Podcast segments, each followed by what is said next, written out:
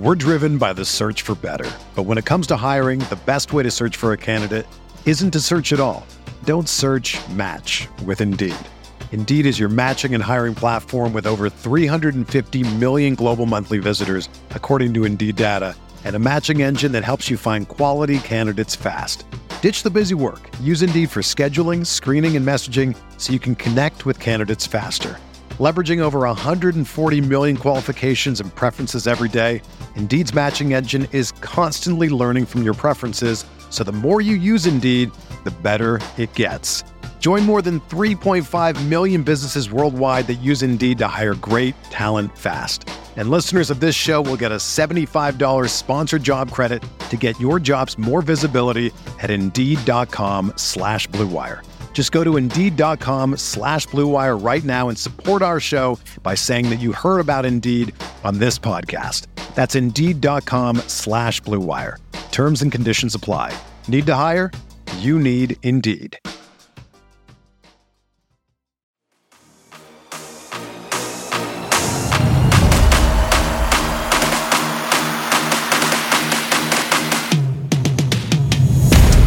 What's going on, everybody? Welcome into Jack Ramsey's. Right. We are back after a, I don't know, hiatus, break, whatever the hell you want to call it. But it's been a while. And uh, Brandon, uh, it's good to be back, huh, buddy?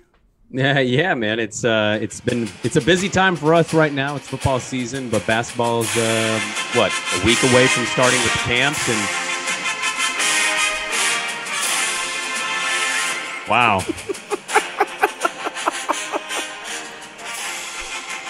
Sorry, what?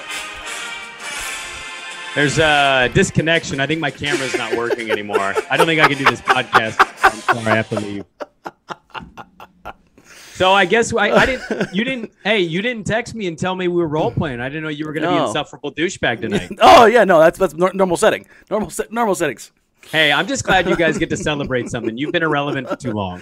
It has been way too long, my friend. It has been I way, think my camera's way, not working anymore. I don't think I can do this podcast. Oh, You're a dick.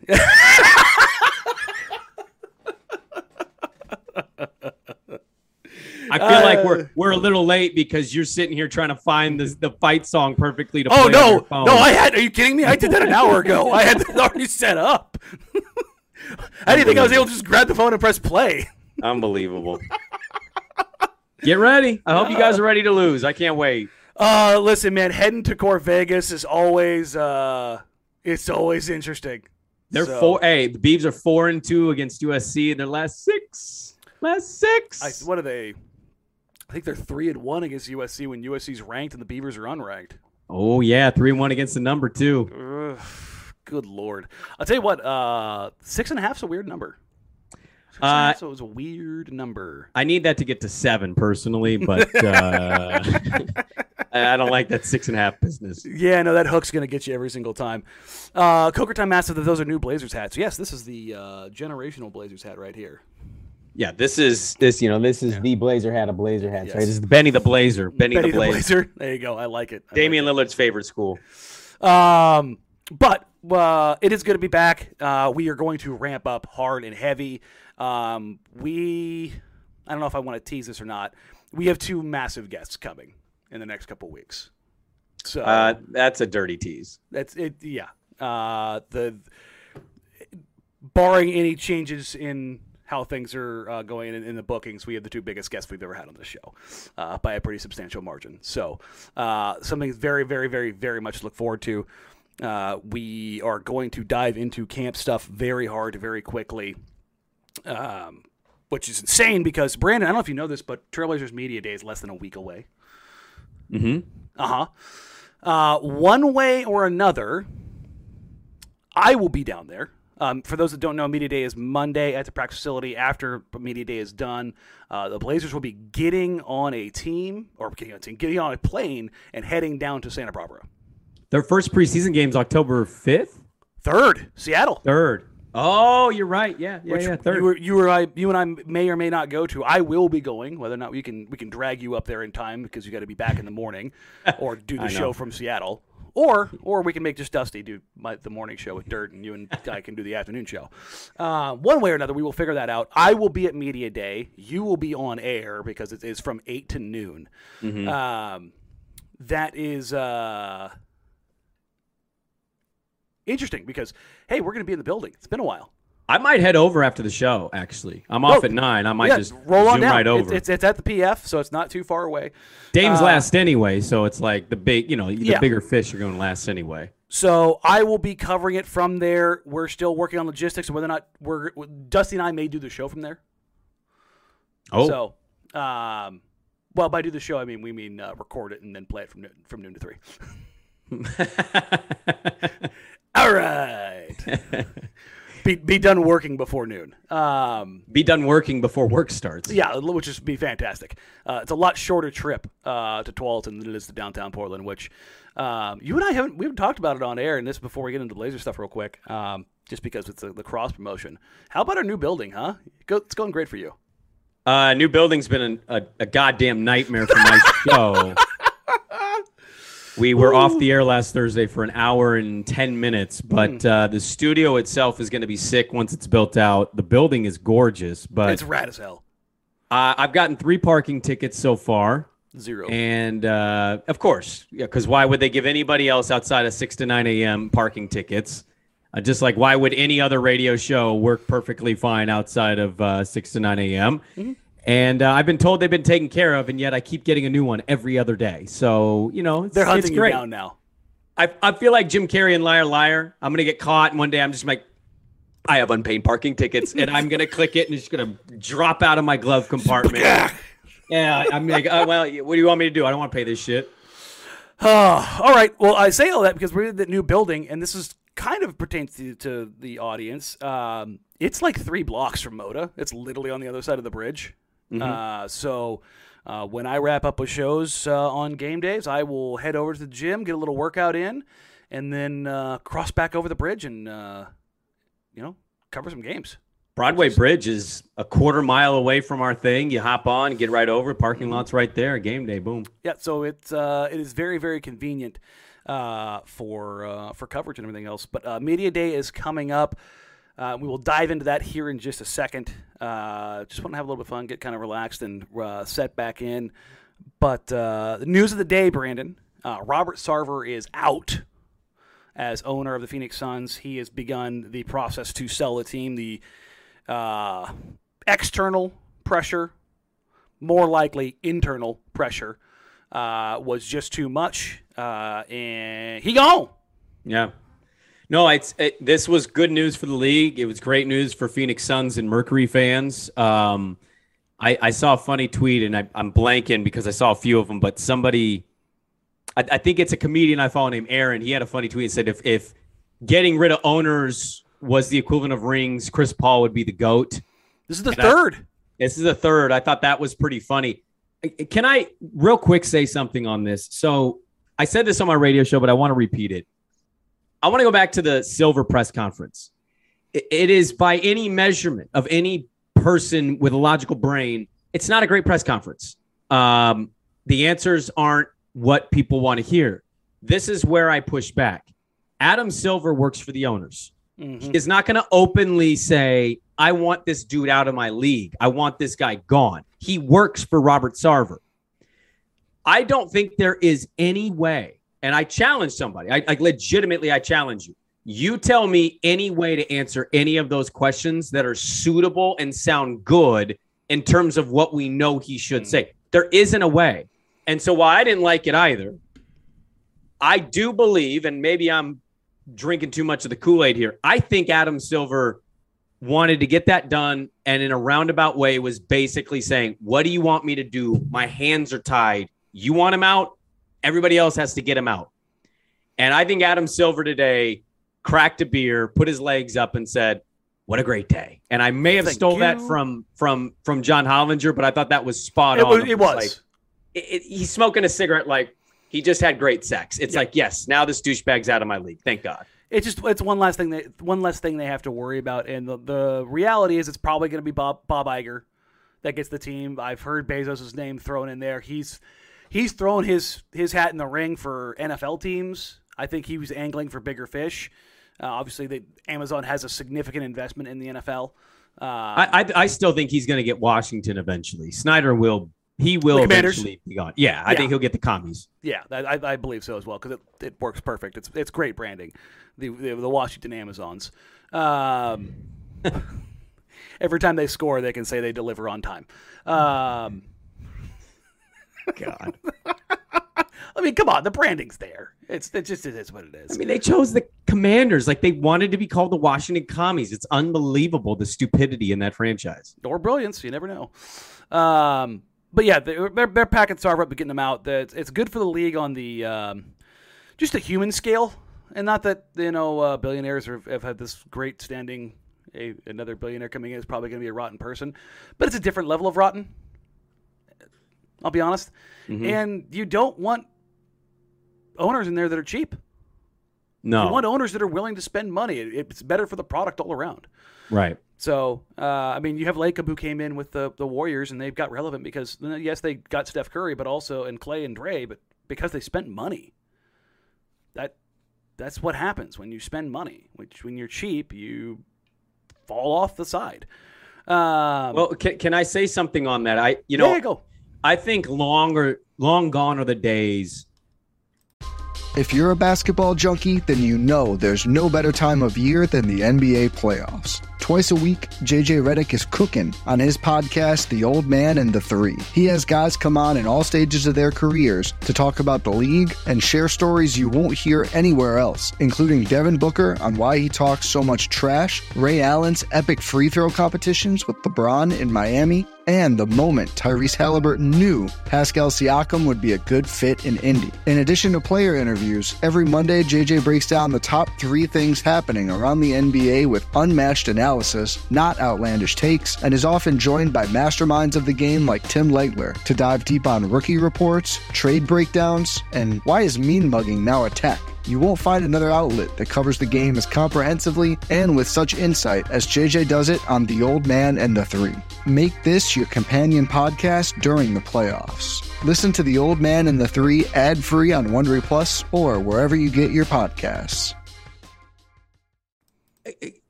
Organizational in, ineptitude is is always going to exist at some level, right? Like It's just a matter of how much. you can care, but you can also be bad at it. I, I think the guy in Sacramento cares. I just think he's bad and doesn't know how to get it going. Now, maybe this is the year they break this spell and they get back to the postseason. We'll see. But I think largely something to keep an eye on because I know Portland's now kind of maybe the next thing in line after expansion. I don't think you're going to see a lot of people come into this league or any league really and buy a team and Oakland A's it, Donald Sterling it. I, I think those days are numbered, man. I, I think there's too much money to be made from being good. And the Golden State Warriors are the prime example of this. Like when you give a damn and you try and you put all your cards in the middle and you hit, man, you hit big. And so I don't remember what I think Lacob put in $400 million for that franchise. If he sold it today, he'd walk away with over a billion dollars. It's oh, just it, four. That, that, that franchise. Well, no. four. uh, but Oh, yeah, split it's- it. You know what I mean? Like after yeah. all the yeah. Yeah. So I, I just I think it's I think the cool thing for sports and sports fans now, and Blazer fans are kind of in this. I think long gone are the days where somebody comes in and it's just a let me do the bare minimum and let me get my league revenue share and I'm cool. I don't care if my Chicago team is good or Bearsing it?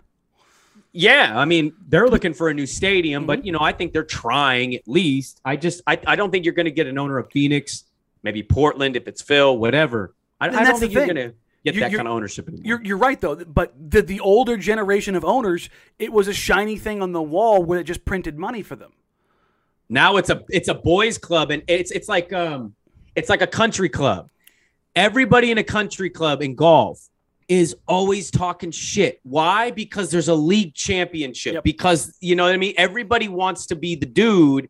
And I think that's kind of what you get now. It used to be what you said. It used to be a mantle, fish on the wall. Yeah. And now it's like, yo, it's an exclusive club of 30 people. Yep. Are you one of the best 30 people? And when you get there, what do you do with it? So you have different owners trying different methods. whether it's the Spurs method or whether it's the uh, OKC method, whether it's the Warriors method, like whether it's the uh, Mavericks method. Like there's just different. Every one of these owners is going about it in a different way, and you're not getting ownership groups that are just like writing checks. Well, there's, Right. there'll still some exist. You and I have talked about this. The Knicks have been that. The Magic have been that. The Hawks for years have been that. So uh, it's just really interesting to see how that goes for. As it pertains to the Blazers, what the Suns sell for could readjust the market. Because right now the Suns are valued at 1.8 billion dollars. I believe the Blazers were valued at like 2.1 if on that Forbes list, slightly more than the Suns. And if you're looking at it, uh, if you're Jody Allen and Vulcan, you want that Suns price tag to go up because right now, because it's like you said, it's that competitive part. It's the, the country club. There's an exclusive club. There's only 30 of these. Well, there's about to be 32, but there's only 30 of them right now. Where does that price point end up? Does it end up at 2.2? Does it end up at two and a half? Because the for the Blazers, they're just looking at that going drive it up, drive it up, and that's you know that kind of becomes their mark point to get out. I'd be surprised if it went over two seven. Um, I, I- know that Two four is where I think it ultimately ends up.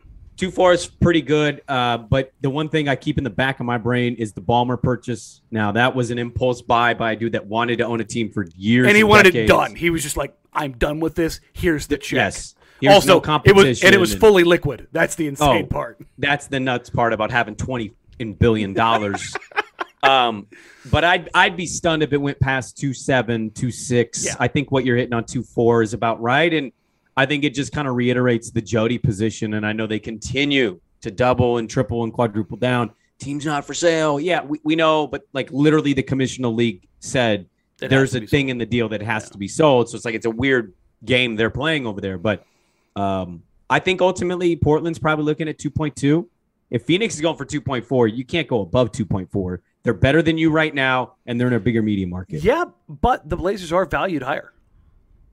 Well, is that because? Would you say that's because of the whole Rose Quarter Yeah. area mixed because- with the be- team? because it's everything. Yeah, and Yeah. and uh, the valuation I think factors in uh, uh, merchandising and historical trends. So the Suns, Blazers. Yeah, up and down, up and down. Right. So um, which would be ticket stream because the But I would say I would say the last four years, the Suns, the Blazers. It's true, true. But historical markers are the, the, the Blazers are the more consistent. They're one of the uh, more consistent teams of all time. Yeah, I mean, and it's, it's as insane as that is. Um, TJ Putman says top six market it will do well. So I looked at this the other day because I Phoenix it, has been like six, seven, eight in the markets. They've fallen to eleven. yeah, they're not as high as you think. No, uh, Atlanta has skyrocketed. They've gone up like five spots. Atlanta's like five, six, seven now, depending on who you look at, um, which was really interesting. Um, but, but th- this is not the uh, Portland Business Podcast, so uh, we'll, we'll, we'll we'll leave that for a little uh, a little bit there. But um, Blazers basketball is back in less than what six days, seven days. Um, the 2022-23 season officially opens up on Monday which is insane. Like we're there already. It like was both. Oh my god, it took forever. To now, my god, it's here already. There's a lot of questions, contrary to popular belief, and I think particularly we have taken it. You and I, at least, uh, and other people who cover the team in this market, have taken for granted what we see this team as, Brandon. But reading like national previews, I look at it and I go, "Oh, these people don't have a clue." Hmm. Like I've seen some like starting lineup suggestions, like, "Oh, Gary Payton will be great as a starter alongside Damian Lillard," and I'm like, "What?" Josh Hart's going to be great starting alongside Damian Lillard at small forward. I'm like, "Huh?" Would you be shocked by that? Because I don't think I would. No. So that was the GP two, I would. I Yeah. no way. I, I but Hart wouldn't so this this is what I just been asking around. Then this is the first question: Who starts at small forward? Head Mm-hmm. of camp, like here's here's questions to kind of get you thinking about what to expect or or to look for coming into and out of Trailblazers minicamp and into preseason. These are kind of the the talking points. Who starts at small forward? I think is the biggest question right away. Now, in talking to people around the team, they are excited, genuinely excited about Nassir Little. Nassir, I've seen him a couple times at the practice facility over the summer, and I've mentioned this. He is massive. He is bigger than at any point I have ever seen him. He looks like a grown ass man. He grew into that body, put in the work, got the dietitian, got time in the weight room. He looks tremendous. Every time I talk about Nassir to somebody around the team, they do this. Mm, mm, you know, like Really? the, the approving papa. Oh yeah, yeah. I, I the uh, the last time I said something, I asked, like, "Hey, about Nassir?" He goes, "He looks good, huh?" Like ev- everybody has said the same thing. Like, yeah, no, he fig- he figured it out. Like that's it's that secret that happens to NBA players. Like unless you're 99.9% of dudes are not wired like Damian Lillard that know how to work like right away coming into the NBA. It just doesn't happen. The it- it's few and far between. And that's not an indictment. It's because they're kids. Nassir Little came into the NBA at 19 years old. Brandon, do you know what the hell you were doing at 19 years old? I can't actually legally talk about what I did at 19 years old. So this whole idea of like, oh, he's a professional, he should know. He's still 19 years old. He has no clue. He's figured it out. He's what it means to work like an NBA player. Right. And I say all that because they I think they genuinely want him to take that leap because it makes sense.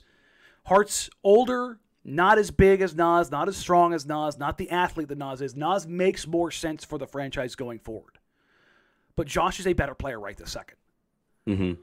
So how do you balance those two things? And when I asked around was like, is this Nas's job? They said it's his job to lose in a sense, but like he has to earn it. The only two spots that like are well, I should say three. No, I should say four. I'm kidding. Uh, Dame, Ant, Jerami, and Nurk. Like those spots are 25 million to Anfernee Simons tells you that spot's locked up. The 25, 26 million dollars that Jerami Grant will end up probably getting uh, on his next deal tells you. Jusuf Nurkic's 18 million dollars a year tells you he's starting. Well, I, I I I think they they have an opportunity to prove a lot of people wrong. But I what I would say is, and I and maybe they prove me wrong on this. I I, I just I think it makes too much sense to have Hart come off the bench. Yep. Because I value that spot a lot. I, I don't I you know I don't look at five the five that start versus the three or four that come off the bench and play the primary minutes off the bench. I, I don't view any difference there for this team. This team is they're built differently. They're going to have to experiment a lot. They're going to have to toy with some doing some things that Mhm. you know it's going to expose them a little bit, but it's also maybe going to benefit them in some ways.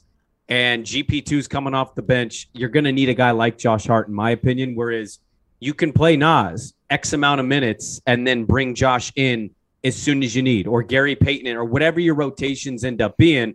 I think I value Hart coming off the bench a little more so than I would uh, Nas. And, and that's not a knock on Nas either. Like Nas has a great opportunity to start and actually run with that opportunity. But I, I just think the way the players are built right now, and, and, and it's fair to say, like Josh Hart is, he's better than Nassir Little today because we have not seen Nassir Little one stay healthy or two what this new improved version of him has been. And so I, I value Josh coming off the bench a little more than I would him starting.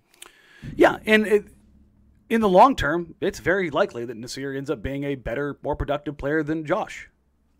I, Absolutely. like that's the thing, and and again, the, the biggest thing, uh, and Joe Cronin said this when he came on the show with you. The biggest question about Nassir is that can he just stay healthy? And it's not like Nassir is um, injury prone or brittle or anything like. He's just had a couple weird things happen, like a dislocated shoulder. Like that just and you see what we we all saw it happen. We're like, what the hell? Like, you know, just Shaedon Sharpe has that awkward one that he has at some like sometimes this stuff just happens. Uh, he gets you know COVID and it wrecks him. Um, he had the core injury, which again, that's a little bit of news here for those that didn't see it. Uh, both Nassir Little we talked about already, but also Gary Payton had the same exact core injury surgery at the same exact facility the same exact doctor. Uh, at which point the Blazers have told me that they are getting a bulk discount. That's good. So Good to hear that. um, but the belief is around the team that Nas he's ready to step into that role, and I, I it's not hard to pick up what Nas has been dropping on social media, coming for his respect and getting Mhm. ready. Like he But good, but good, Danny, Yeah. because you know what? light a fire the- under his ass. here's kind of the interesting thing with the coach, and I, I know that's another big topic going into the season. That sure as hell is for me.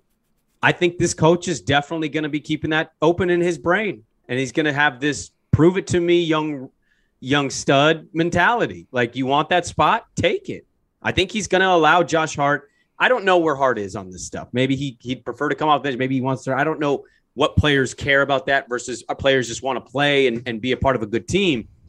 But I think Chauncey's built to where he's he's not going to be stuck in his ways. I think he's going to open it up and he's going to allow Nas the opportunity to kind of put that thing to rest and Josh uh, allow him to either take that spot from Nas or you know what he'll fit in just well off the bench. When it comes down to it, uh, barring injury or setback, I, I do believe that Nassir is going to win this, and I do believe there's actually going to be an actual battle for this spot. Yeah, uh, because I think Chauncey wants to set the tone for what it needs to be like to like take that step to truly understand um, where like what it's like to be on the competitive side of things and that was what Chauncey kind of alluded to last year. Um, and that kind of leads me to the next question: uh, Who's the backup big? So I've I've talked to multiple people around the team from summer league until the last couple weeks, and the answer that I have gotten one way or another has been some version of it's an open competition, but also it's going to depend on what night between Drew Eubanks and Trendon Watford. Mm-hmm. As far as like who's going to be like that guy, but the other part of this is you're probably going to see some Justice Winslow at the five, and you're probably going to see some Jerami Grant at the five. But as far as like who's like the true dyed in the wool backup five, I'm leaning more towards Trendon being that guy, and then less there is a true big in either either Nurk's hurt or Nurk's in foul trouble or they need that somebody's backup big has got real size. In which case you go to Drew more often than not in, in the NBA, Brandon, rotations are set and you just kind of go. That you don't you don't baseball it where you're not matching lineups like oh this night's this guy, this night's this guy. It's more about being in the ebb and flow of expectation of when you come into a game, when you come out of a game. Obviously, those things changes with fouls and injuries, but the the idea on like the eighth, ninth, tenth guy, I think Chauncey is going to opt to play guys based on matchups, which will be interesting because so many coaches in the NBA don't do that. Mm-hmm.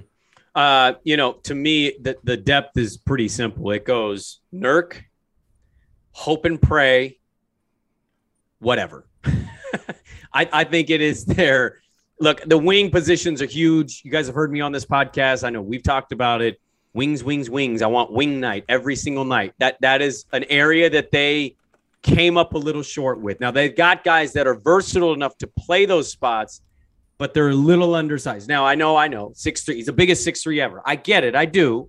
But we were looking and hoping that this team would get what more six seven, six eight guys. Like that's mm-hmm. fair to say. I, I think the backup big is is is one of the, if not their biggest weakness. I really do. I I think they can get by with the wing stuff, the guard play, the dynamic playmaking mixed with Uh, defensive capabilities with who they have. But the big spot is it's just a sore eye, man. I mean, it really is. There's going to be a night where Watford's okay, and you know, there's going to be a night where Drew is active and gets a block, and the crowd goes crazy, and Casey and Lamar like, hey, how about Drew? And I can see that happening. But I think on a consistent night in night out basis, that's a spot I think they're going to address by the deadline. Like there is no doubt in my brain that they are definitely going to be aiming to add more size at that spot. It's just it's it's a weakness. It is, and it. I know you're you you brought it up, but I just wanted to add like part of the reason people feel how they feel about this team outside of this bubble is that. I mean, I've read a few pieces about it, and I I don't blame people if they're not buying in on the Blazers the way maybe some of Blazer fans are. It's that that is a weakness, and it definitely will get exposed on certain nights. Um, this is a question um, that I can answer pretty well that I got in, in kind of soliciting questions for Media Day, uh, and a little bit of this. Uh, John Thorpe asked, why wait to sign or trade for a backup center rather than do it this past offseason? Do you anticipate better options being available in February than they were in July? So I was able to talk to uh, most of the Blazers front office uh, about kind of how they went about free agency. And the justification that I got was that when the true like good options for backup bigs were off the table, which they were immediately, they shifted to using their money for the best player available, which was Gary Payton II for them. Best player, address the need. Boom. Figure out the rest later. And that kind of gives you some insight into Joe Cronin's process and the front office's process of why don't we just address shortcomings? Like the best that we can, then figure out the rest later. Right. And this is what he said the whole idea of needing multiple cycles to the use multiple exceptions to fill out the roster. They need one to get Gary Payton, and they need one to go get a backup big, which is why you go and you re-sign Drew Eubanks on a minimum, and you hand Trendon Watford uh, basically of, of that minimum deal out of his two-way, was to get cheap options in the meantime, knowing full well that they are not in the best place um, roster construction wise. They just need to keep kind of churning through that stuff until they get there, right? Right. Um, but that's why they didn't get the true backup big because they didn't like what was out there, and from what was out, what they what they did want, they couldn't afford because of where they were financially. Mm-hmm. So um, that kind of that paints at least paints somewhat of a picture of where the Blazers are and how they got here and why they are at this you know particular place with with the with the back end of the roster as far as the bigs are concerned. Yeah. Uh, is it the best possible situation? No. Uh, do I think that they're aware of that? Yeah, very much so. And I would, yeah, and I, yeah. no, no, go ahead. No, I, I was I was just jumping on to say, yeah, I think they're going to address it at some point. I, I would say right now, as much as um, I believe in, in Nassir Little being the starting small forward, uh, and as much as I like Josh Hart, Josh Hart is the most likely piece to be traded by leaps and bounds. I mean, he, he probably has the most value outside of your obvious candidates. Yes, and he's like the most expendable that you have. Like everybody else, you need as a part of your starting lineup or a, a big time contributor. So yeah, it's that's kind of where um, where they said uh, Leon has asked which bigs are off the table immediately. Hartenstein, Bamba, yeah, literally everyone. Everyone was gone almost immediately. Um, or, or if they weren't gone publicly, they were gone behind the scenes already. Right. So that's, that's well, I mean, thing. every everybody knows where they're going before anything's they're officially. they're working out paperwork and uh, they're not trying to um, uh, DeAndre Jordan anybody barricade anybody in a house or anything like that. Which Right. it's kind of a bummer because I think we need more of that. Uh, ben asked thoughts on the new staff additions. That's the other thing I was going to touch on here real quick before we go on the next question. Is uh, the Blazers didn't just hire everybody uh, just the other day. There's a bunch of hires, and they just hadn't. They, they've hired people since March. They just hadn't released a pre- press release, so they like decided to just hold off until we got done, and then we'll dump all the names out there. Uh, the name that everybody is going to recognize is Tina Thompson, former WNBA player, uh, uh, basketball Hall of Famer. Houston Comets, baby. Uh, she is, um, and his or, or her her addition to the franchise is not going unnoticed. The Blazers have made a concerted effort to number one hire women and number two hire women of color.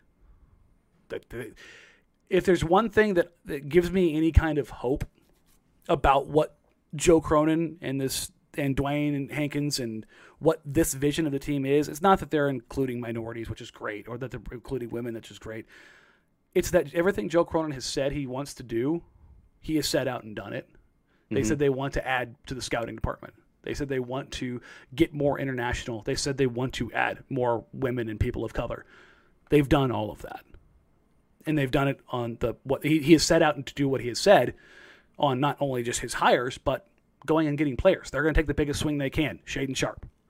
Mm-hmm. They're going to go get impact players. Gary Payton II, Jerami Grant. Like they have gone out and backed up everything that they have said they want to do. Which, again, the second they start going against that, it's the second to hold their feet to the fire. But so far, they've done pretty well. Um, but a quick rundown: they did lose another assistant coach uh, besides uh, Coach Curry. Uh, coach Brazzi is also gone; he went overseas, so that's why they did hire another assistant coach because they needed to fill a spot on the bench.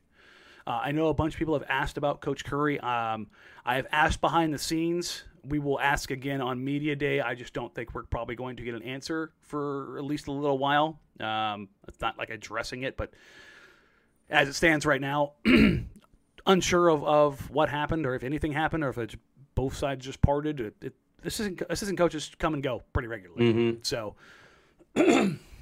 Are we getting Milt sure. Palacio back or? Yeah, I uh, I believe he was indicted and charged. So uh, I don't think uh, I don't think old Milt's coming back anytime soon. Boy, that story went right under the Well, radar. Well, yeah, Uh, federal charges tend to do that. Insurance fraud. Ugh, yeah, with him and 13 NBA players. Yeah, it's yeah. problematic at best. Um, uh, I'm sorry, I said uh, media. Um, uh, I said media day is at uh, uh, the PF, but it's at uh, Moda. No, it's at Moda. They usually set it up on the concourse, yeah, the don't concourse, Yeah. they? Yeah. Um, I don't know why I said PF. I just had the PF built into my head now. Um, Well, I mean, you're going to be at the PF a lot, I'd imagine. Yes. Um, the, the other interesting part, we kind of alluded to it there, is uh, as far as who starts between Nassir and Josh, who's the first one off the bench?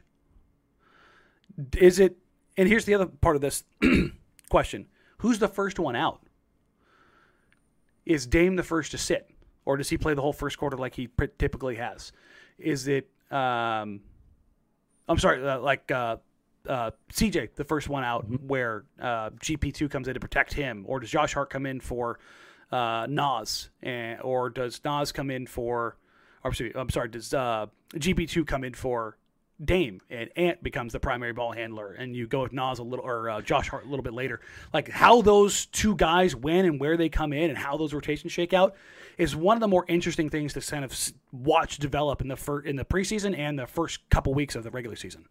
Now, the creature's a habit, though, right? And I, I I'm with you. Like to see what Dame is going to do because traditionally he plays the whole first quarter, and then CJ would go out about the five six minute mark. Um, I, think I would lean that right now. I think unless Chauncey and Dame have had some conversation, and you know they're kind of reevaluating the way the roster's built with what works best.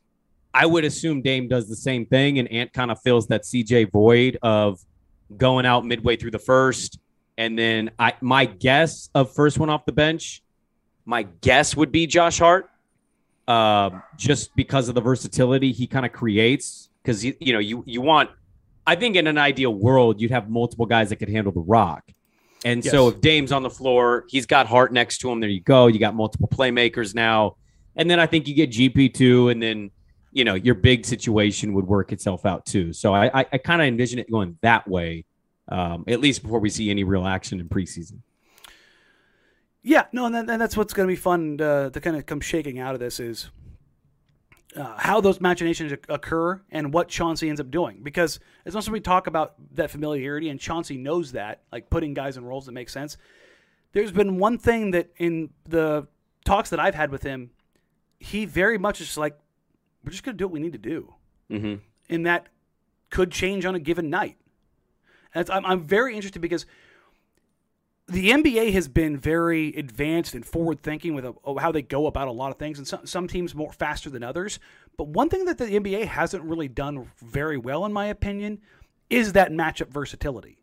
Like they they want to have as many six seven guys as they can to to have matchup versatility, right? But I'm talking about matching what opponents do regularly, changing your game plan based on opponents Yeah. and that's gonna be interesting is that the Blazers can do a lot of that in their backcourt. They can't in their front court, but they can do a lot of that in their backcourt. And I think I, I feel like that's gonna be an interesting topic as the season really gets going about how they go about that because they do have a lot of pieces. Um, a couple notes. Uh, I was told uh, Nassir is just about ready to go physically because he had his core surgery. Uh, Gary Payton II, he should be good to go probably like late camp, which is why everybody freaking out about the Blazers signed more guards. I, I tried to tell everybody they were signing more guards because guys weren't going to play Right. during training camp and preseason. That was 87 winks for people that are paying attention. Um, they're not going to run Damian Lillard out there in preseason for 30 freaking minutes. Like that's not going to What? Yeah. I thought that's what they were gonna do. Yeah, people are out of their gourds. I thought he was gonna play 40 minutes against that team from um, Israel. Yeah, and it's not even Maccabi Haifa. It's like one of the other teams this time. I can't. Even We're not playing Maccabi Haifa? I thought it was one of the the other Israeli teams. I have to take a look at it again. Well, that's unfortunate. Uh, um, but you you may see some um, the uh, the younger guys, the two way guys, get more burn obviously against that that team. The international competition, just because uh, that's what that's for. Uh, one thing we haven't really talked about a ton of, uh, I don't know if it's necessarily a question, are the the young guys and the rookies. Um, as good as Jabari was at summer league, does he force Chauncey's hand? Like, you better find minutes for me. Does he? Is he so good that they're like, okay, like Justice is tradable now? What I mean, you know what I mean? Like, I, I think the tough thing with that, let me push back just a little bit. Like I, I know they want they want flexibility because they're gonna have to and probably need to make some moves at some point.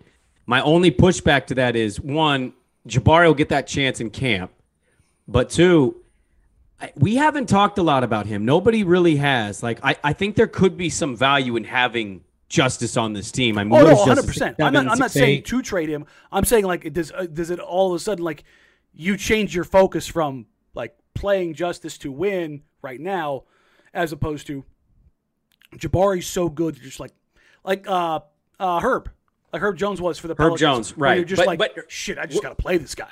When would you say? I'm trying. I was trying to remember because I was thinking about that too. Uh, Herb probably came onto the scene what December, like Yeah, in terms of like, like- people going, "Oh, this kid can There was give him some more minutes." There was people around the team and people in the scouting world who were like, "No, Herb Jones should play right now." Right. But it took a little while for coaches to like in New Orleans, like, okay, let's give him real burn, and then yes, then he kind of caught in like December, and that's kind of what I'm wondering: does that happen with Jabari? Yeah. I think I think if it does happen, Danny, I think that's how it's going to happen. I, I think it would be Jabari slowly making his way into minutes. And and I know, look, when you get young players and one's really good in in pre, in uh, summer league, and the other one, you know, gave us a Kobe shot and then hurt himself. I know the instincts, especially here, because it's hard to get free agents. So you want these dudes to to hit and hit fast. I know we're gonna want to see them earn minutes, but I think I, I truly think Chauncey, and, and maybe I'll be wrong on I think Chauncey really is gonna allow whoever's showing him the best stuff is gonna play. I, I just I, don't truly think- believe that. I do too. I don't think Chauncey's gonna be beholden um, to a situation where it's like, well, I can't play him. He's young. I think that's the difference between him and Terry. And and if Jabari's killing it in camp, Jabari, I think, is going to get some run. And if he doesn't do anything with that run, Chauncey's like, all right, young buck, you ain't ready. Put, put him back in the box. Put him back in the box and play him three, four minutes at most. So I, I think that's kind of what we're looking at with Jabari. I expect Jabari though. I do expect Jabari at some point in this year to find himself into like 12 minutes a night. I really do. I think that I don't think that's ludicrous to suggest that Jabari Walker could find himself actually getting some burn. 55 games, 12 minutes a night, Right. Yeah, something like that. a little bit more than every other night. Yep. That's not bad. And again, They need they need size. I mean, Yeah. like unless they make some big move, they're gonna need size. And Well, he's got six fouls. And he's So got, well, yeah, they need size. He's got six fouls, and he can shoot, and he can dribble. Like that And he plays off the combination. ball. Right. That combination of size, shoot, dribble. You're like, right. ah, not too many of those guys on this team. I'm not trying to sell the pipe dream here on the pod that like he's Herb Jones. I don't want to. I don't want to. I think you know, he can have a Herb Jones like impact, and I'm not talking about defensively. I'm talking about like, oh, this is found money. Yes, that way. Yes, Yeah, yes. like- Herb was amazing, and I wish Portland had Herb Jones. But yes, that in that way, yeah. Yeah, no, 100%. Um, on to the other rook, uh, Shaedon Sharpe. Uh, asking around, talking to some folks, the medical report that I got, he is just about ready for full clearance. He is not doing five on five yet, but he is ready to go otherwise. Yeah, Jabari had said he was basically getting shots up, exercise and rehab, so but he couldn't he's, physical a, he's contact. a little bit yeah. beyond that now. Yeah. Um, he should be ready to go. If it's not ready to go at camp five on five, we should see him on the floor in the preseason. Great.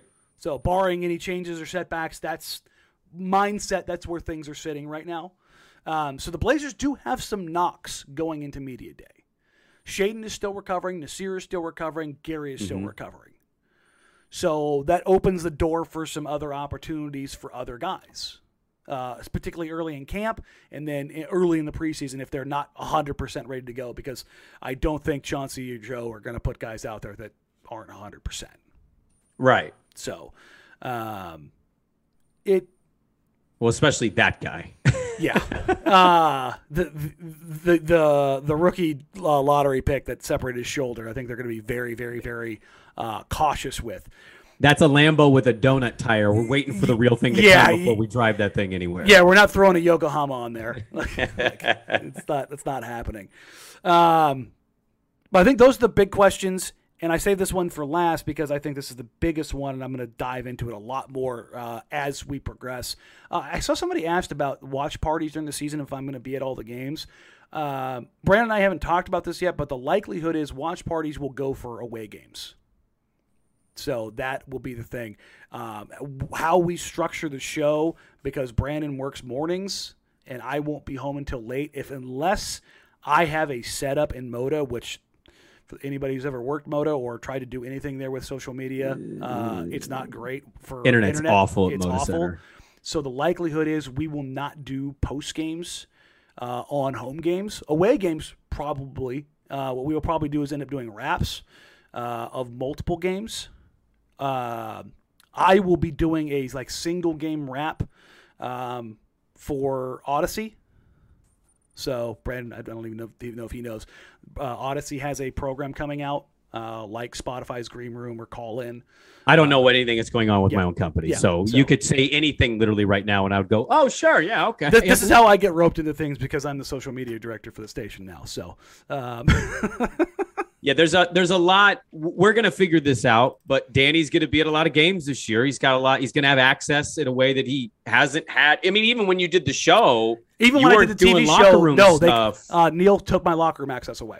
so okay, well, okay, there you go. Let's just out the dirty laundry. Oh yeah, no, Um, I, I've talked about it publicly before. Yeah, no. but but trust us when we say, man, like we we heard you guys. The pod did, I think, even better than you and I thought. We would Oh, hope we by went good high leaps hopes. and bounds.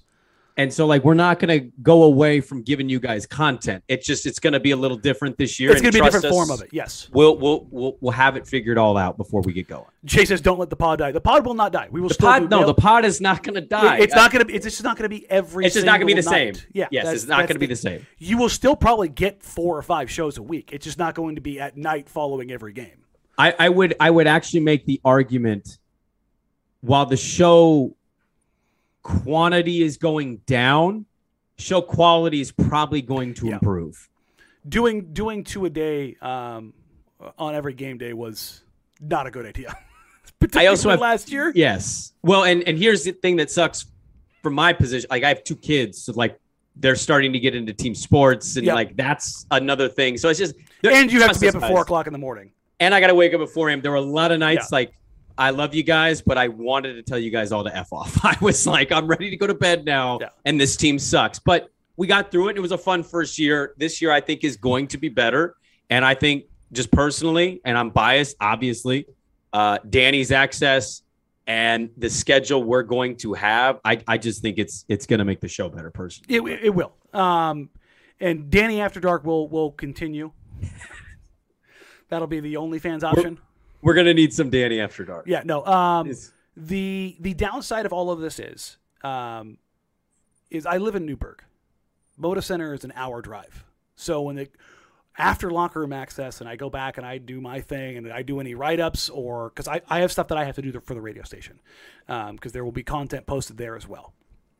It is a long drive home. so what the thought process is, depending on what time it is, uh, I may have um, I may just hop on here alone because Brandon will be in bed by that time.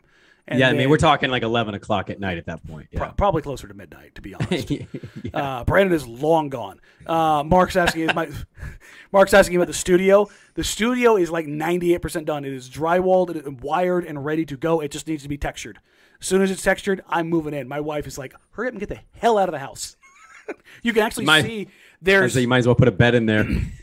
yeah, no, you're not kidding. There's actually the the monitors are on the floor in here right now because I had to take everything out of there.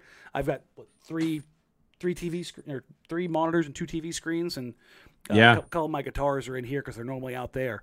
Um, that are all in here to get away from the the texturing. So it should be done hopefully in like the next two or three weeks. Um, once it's done, I will be in there, and I will be. I am stoked to get rolling in there because uh, I will have a lot more cool shit to work with.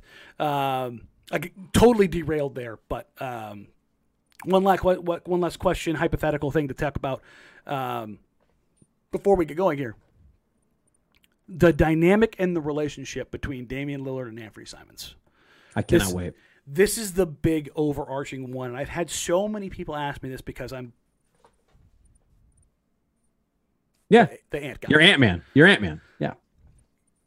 there will be a difference between Anfernee Simons and CJ McCollum and how the offense goes. We had Anfernee Simons on here, and I don't want to put words in his mouth, but my takeaway is he is a more natural playmaker, more willing and able to keep the ball moving, and more deferential than CJ. That will be reflected in Damian Lillard's play because and in others' play because I'll be honest, there were players that were on this team that knew when CJ got the ball, they weren't getting it back. With Anthony, I don't believe that is going to be the case. Mm-hmm.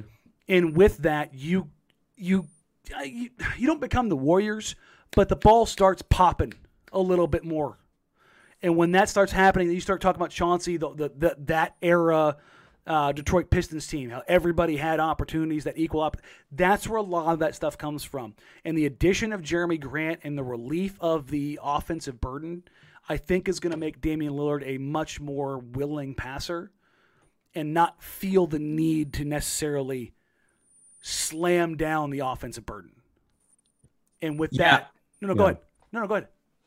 No, no, no, no, no. I, I didn't want to interrupt you. Sorry. Oh, it's okay. I, I would say that will translate to the defensive side where they don't have to burn so much energy on offense that they can be better on the defensive side. Now, whether or not that holds up, that's the real question. But as far as the difference between a Dame CJ backcourt and a Dame Ant backcourt, I believe the Dame Ant backcourt will be more balanced in the long run. I, I think one other thing too is the balance is going to be really important. One, I, I'll just say right now, I don't blame anybody listening, uh, or not listening, but just in general, I don't blame anybody if you're not buying into the whole. It's going to be better defensively. Feel free to have that opinion. I think that's fair. Let's let them prove that. I mm-hmm. think that's kind of part of the deal too. The offensive thing is interesting to me because him and CJ are so different, and I'm also curious to hear this. Dame and CJ are boys. I think Dame, being honest though, now that CJ's gone, is able to kind of lean into Ant's ear and say, "Yo, I would always kind of notice this, this, and this would sometimes work better." You know what I mean? He could collaborate with Ant on what went really well and some things that maybe could have been even better. But because of each other's games, it was just like, hey, we're here together and this is kind of the duo we're going with. I think Dame has an ability to convey that kind of message to Ant. And I think Ant having to wait a little longer than CJ had to wait builds up more of a trust uh, or even a playmaking instinct. So what I mean by that is CJ breaks his foot, doesn't play, comes back the next year, plays at the very end, has an amazing playoff. Boom, it's Dame CJ time. Here we go. And I think you, what you saw with this is, oh, rookie doesn't play that much. Oh, comes on late next year. Uh, rookie doesn't play as much as we think. Ah, rookie. Wait, they signed Melo, and I think those kind of years of holding him back and being the third option, the fourth option sometimes. I think that lends itself to him having trust and and and not that CJ didn't trust guys, but you know what I'm saying of Mhm. I'm going to make that extra pass. I don't need to shoot this shot right here. Like Josh is open. And I I'm curious to see if those things that I'm thinking about and I think he kind of told us this in the interview. I'm curious to see if if that actually plays itself out on the court. Yeah, and that's these are kind of the primer questions to kind of get your head around what comes out, and then we will be into preseason. Uh, two weeks. Crazy. Two weeks from preseason. It's crazy. You're to be in Nuts. California. Um, yeah, unfortunately, uh, I I couldn't uh, I couldn't sell our, our sales team on sending me down to Santa Barbara. My shocked face. I did try, and they did hear me out. Um, Oh, I know you tried, and I know they heard you out. Um, but I will be covering it one way or another. Uh, shout out, shout out, Sean Highkin. Highkin will be down there covering it. Oh, is Highkin going? Yeah, Highkin is going.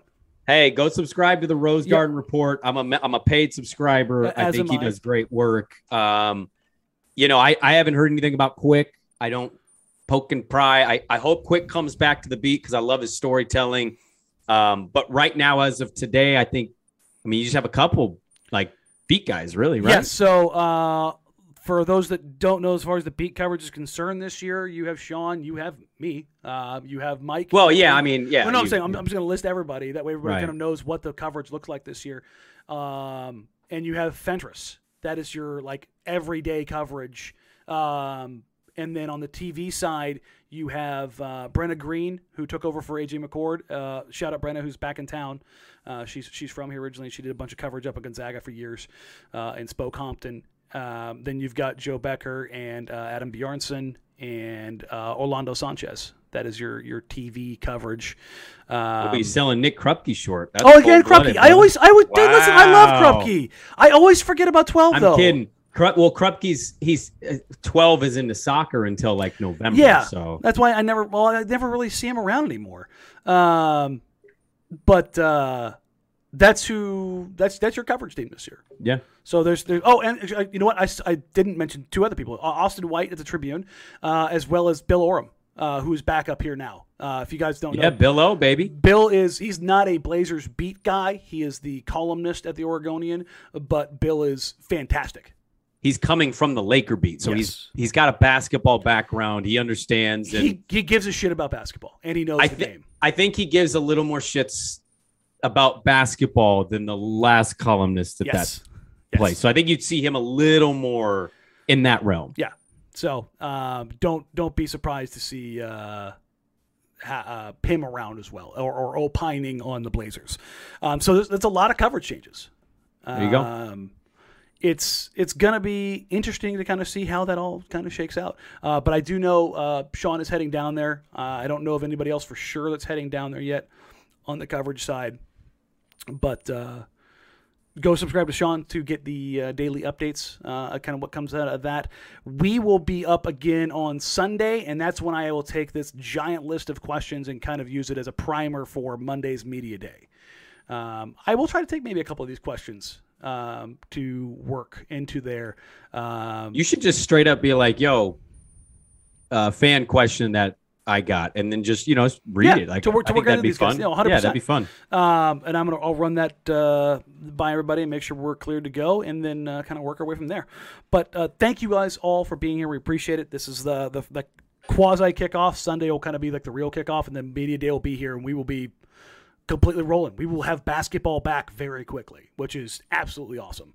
Yeah, right Uh, after right after Saturday, um, we will start things and, and, and get everything going. But after Saturday, of course, baby. After Saturday. Yes, of course. And then uh, we Brandon and I will come up with some bet one way or another. You, you, you got it? I can't hear it. It's not loud enough. What? There you go. It, it came in. it is a good fight song. It's Oh, it's a great fight it's song. a good fight song. It's a great fight song. Too bad you're only going to play it twice because we are going to play ours 47,000 times like we always do. Don't worry, we'll have 8,000 first down. Huh. Uh, thank you guys all so so very much. Go uh, go watch USC, Oregon State, Pac-12 after dark. Uh, it'll be absolutely weird and wild. And then uh, after that, we will uh, we will. Oh, somebody said a Woj tweet. oh, Oh. no. Ime Udoka is facing possible disciplinary action for vi- unspecified violation of organizational guidelines. Interesting. Okay, well, What? it's some, something to keep our eyes on. What? Yeah, What that, is that? I don't know the way that reads. That way that reads is very weird. Also, what- Possible disciplinary action, including a significant suspension for an unspecified violation of organizational guidelines. uh, Did he? Uh, mm, I don't even want to speculate. yeah, Never no, mind. don't say don't say it out loud. No, I'm not. I will say, Woj just got a new graphic here and all ready to go to go with his tweet. So that's kind of weird. Um, That's such a vaguely weirded tweet. Yeah, just don't tweet what's happening or don't tweet. What Yeah. a weird thing to tweet. I don't know. But we'll, Ah, all we'll, right. we'll end on that. Uh, thank you all very much. We appreciate you. Like, rate, review, subscribe. Help us grow the show. You can follow us on social media at Jack Ramsey's, at Danny Marang, at Brandon Sprague. Uh, you can follow or, or listen to uh, Brandon in the morning every morning, 6 to 9 a.m. with his co host Dirt and Sprague on 1080 The Fan. And then three hours later, you can listen to Dusty and I, noon to 3 on 1080 The Fan. Uh, and you can hear our the illustrious Jeff Jeff Russ sing a uh, wonderful ballad on one of our lead-ins. Have you heard that song yet? I haven't heard it yet. Oh god, it's tremendous. Have uh, He's singing it. oh have have your producer pull it in the morning and listen to it before the show. It's I'll have Russ play it when he comes in oh because there I see go. him. oh, that's right. You, you do. He comes in in time. Yeah. Yeah. Have him pull Yeah. it, and it's incredible. Um, but we will see you guys on Sunday. We'll try to get it in between and have a small, quick show uh, in between Sunday afternoon and Sunday night football. Uh, and we will not be doing Thursday night shows this year. Just as a No, that's not happening. Not No. during the NFL season. Um, but other than that, guys, thank you all again so, so very much. Like, review, subscribe. Help us grow the show. Share us with your friends, share us with your family. And until Sunday, we will take, we will talk to you all soon. Take care and have a wonderful